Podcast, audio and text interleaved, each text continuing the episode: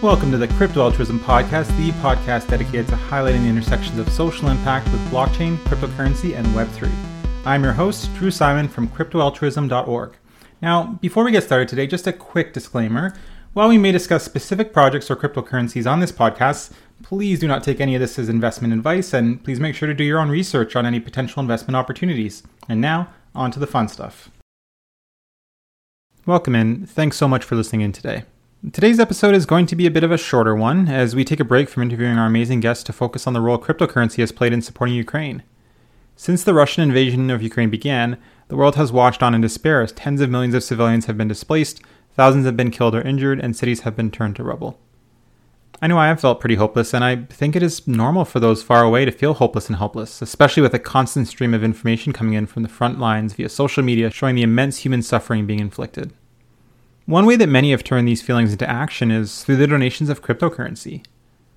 In fact, over the past month, somewhere close to 100 million US dollars worth of crypto donations have made their way to humanitarian organizations working in Ukraine, and also some going directly to the Ukrainian government themselves. The Web3 community has really come together to support Ukraine, and we've seen some new and innovative projects emerge, including DAOs, crypto funds, and NFT collections in support of Ukraine. For today's episode, I will be highlighting some of these projects that have emerged, as well as the various ways that you can donate cryptocurrency to Ukraine if you're able to. To start things off, the most direct way that one can donate is by sending cryptocurrency directly to the Ukrainian government. About one month ago, the Ukrainian government, via Twitter, shared their wallet addresses enabling individuals to send them Bitcoin, Ether, or ERC20 tokens, USDT, and DOT. Of the 100 million donated so far, a good chunk of that has gone directly to the Ukrainian government. One of the questions I've seen asked a lot about donating crypto directly to Ukraine is whether or not it is actually helpful and if they're able to utilize it, or if it's just sitting in their wallet and collecting dust. Well, the Deputy Minister of Digital Transformation, Alex Bornyakov, has explained how crypto donations have been an essential part of the equation for Ukraine.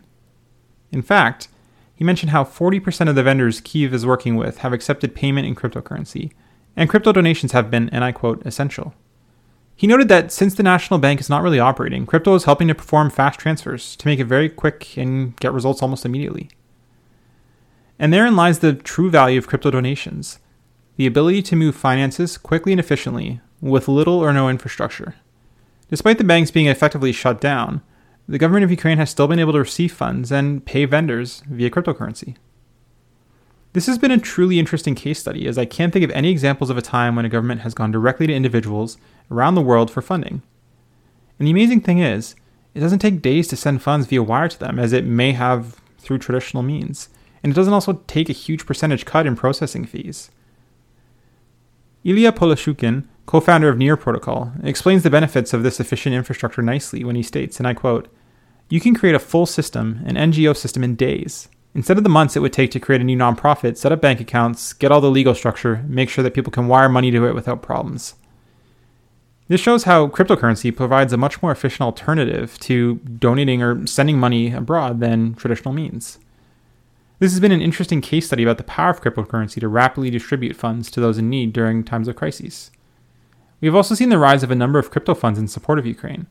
One of the most prominent has been the Giving Blocks Ukraine Emergency Response Fund, which enables donors to contribute to a number of different humanitarian organizations working in Ukraine, including CARE, Committee to Protect Journalists, Direct Relief, International Medical Corps, Outright Action International, Save the Children, and many others. A full list of organizations supported through this fund, as well as a link to the fund, can be found in the show notes. Endaoment has also set up a Ukrainian sovereignty fund supporting a number of organizations, including the Red Cross, Hope for Ukraine, Nova Ukraine, and more. To date, this fund has distributed close to 750,000 in funding to these outstanding organizations. If you're interested in learning more about this fund, I encourage you to listen to the most recent episode of the Crypto Altruism podcast, where we interviewed Dave from Endaoment. Links, of course, in the show notes. Another fund that was launched in recent weeks was the Unchained Fund, which was launched by the co-founder of Near Protocol, who was mentioned earlier, Ilya Polosukhin, who was born and raised in Kharkiv, Ukraine, as well as other Ukrainian crypto entrepreneurs. To date, this fund has raised over 7 million in crypto donations that are flowing to a number of areas including migrant support, food, psychological support, communications, protective equipment, medicine, and direct aid. Angel Protocol is also now accepting donations in Luna, UST, ETH, and BNB for their Ukraine fund, with 100% of donations going directly to humanitarian relief efforts. Donations are split across the partner organizations they are supporting, which includes 30 volunteers, CORE, and Nova Ukraine. Finally, we also saw the launch of a campaign by a consortium of media partners and nonprofits who are looking to raise funds for journalists and media groups in Ukraine. The fundraiser is aimed at helping media relocate, set up back offices, and continue their operations for neighboring countries, with the goal of ensuring that accurate news can find its way to Ukrainians and around the world. More info on this can, of course, be found in the show notes. Beyond these cryptocurrency funds, individuals can also donate cryptocurrency directly to humanitarian organizations working in Ukraine, to which there are dozens currently accepting crypto.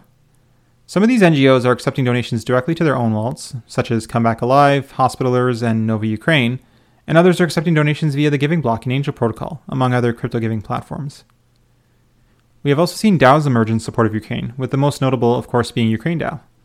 Ukraine DAO, which was launched in collaboration with PleasrDAO, Trippy Labs, and the famous Russian art collective Pussy Riot, to date has already raised over 3 million in cryptocurrency. They aim to use the power of Web3 tech and community to raise funds for Ukrainian organizations that are helping those suffering from the war in Ukraine. Collectively, these organizations, DAOs, and funds have raised over 100 million US dollars worth of crypto donations for Ukraine. The government of Ukraine themselves have clearly seen the value in cryptocurrency and the utility that it can provide in supporting them and their citizens during this time of crisis.